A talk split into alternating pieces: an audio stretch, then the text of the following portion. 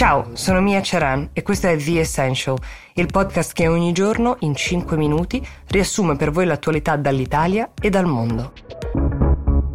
Mentre in Italia vengono sostanzialmente prorogate le misure di sicurezza per combattere il Covid fino al 31 luglio, in Lombardia anche l'uso della mascherina all'aperto, dove non è possibile rispettare le distanze di sicurezza, il Premier Conte era in visita al castello di Meseberg, dove ha incontrato Angela Merkel per parlare del Recovery Fund in vista del vertice di Bruxelles del 17 e 18 luglio prossimi. Potrebbe volerci ancora un altro incontro tra i due prima di arrivare a una quadratura del cerchio, soprattutto sul Recovery Fund, che a detta della stessa cancelliera tedesca dovrà essere un aiuto poderoso. Questo lo ha detto lasciando di fatto intendere che sono i quattro paesi frugali, ovvero Paesi Bassi, Austria, Svezia e Danimarca, i veri impedimenti in questa serrata negoziazione che ormai va avanti da mesi.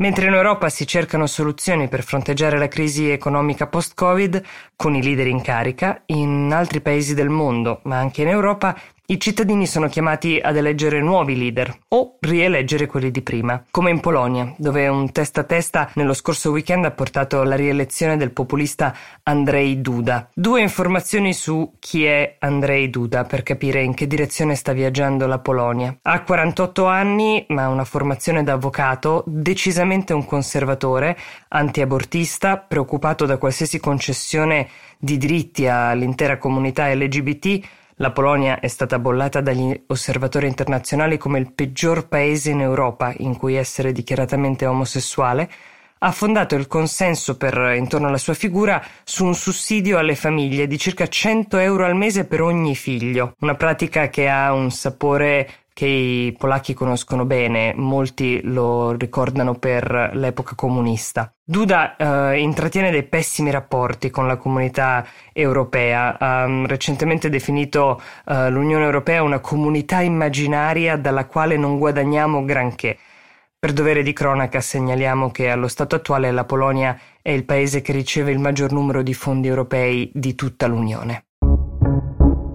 Andiamo ora a Hong Kong, dove su 7,5 milioni di abitanti in 600.000 sono andati ai seggi predisposti dai partiti che si oppongono a Pechino per partecipare alle primarie del Fronte Democratico, questo nonostante le restrizioni imposte formalmente dal Covid e le minacce del governo cinese. Le restrizioni sono state create ufficialmente per contenere il virus, ma anche per sedare le istanze democratiche dei cittadini di Hong Kong, nate da quando il regime di Pechino ha deciso di cancellare l'autonomia della città. Il voto è servito sia a scegliere i candidati democratici per le elezioni che si terranno a settembre, ma anche a mandare un forte messaggio a Pechino sulla tenacia e la resilienza delle proteste di Hong Kong.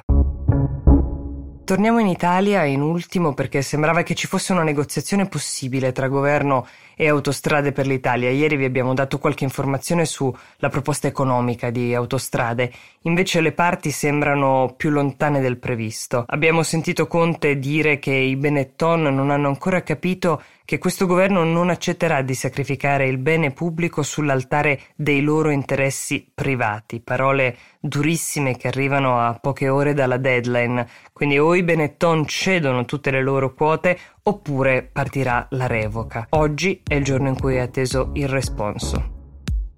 Noi ve lo daremo domani insieme a molte altre notizie nell'episodio di The Essential.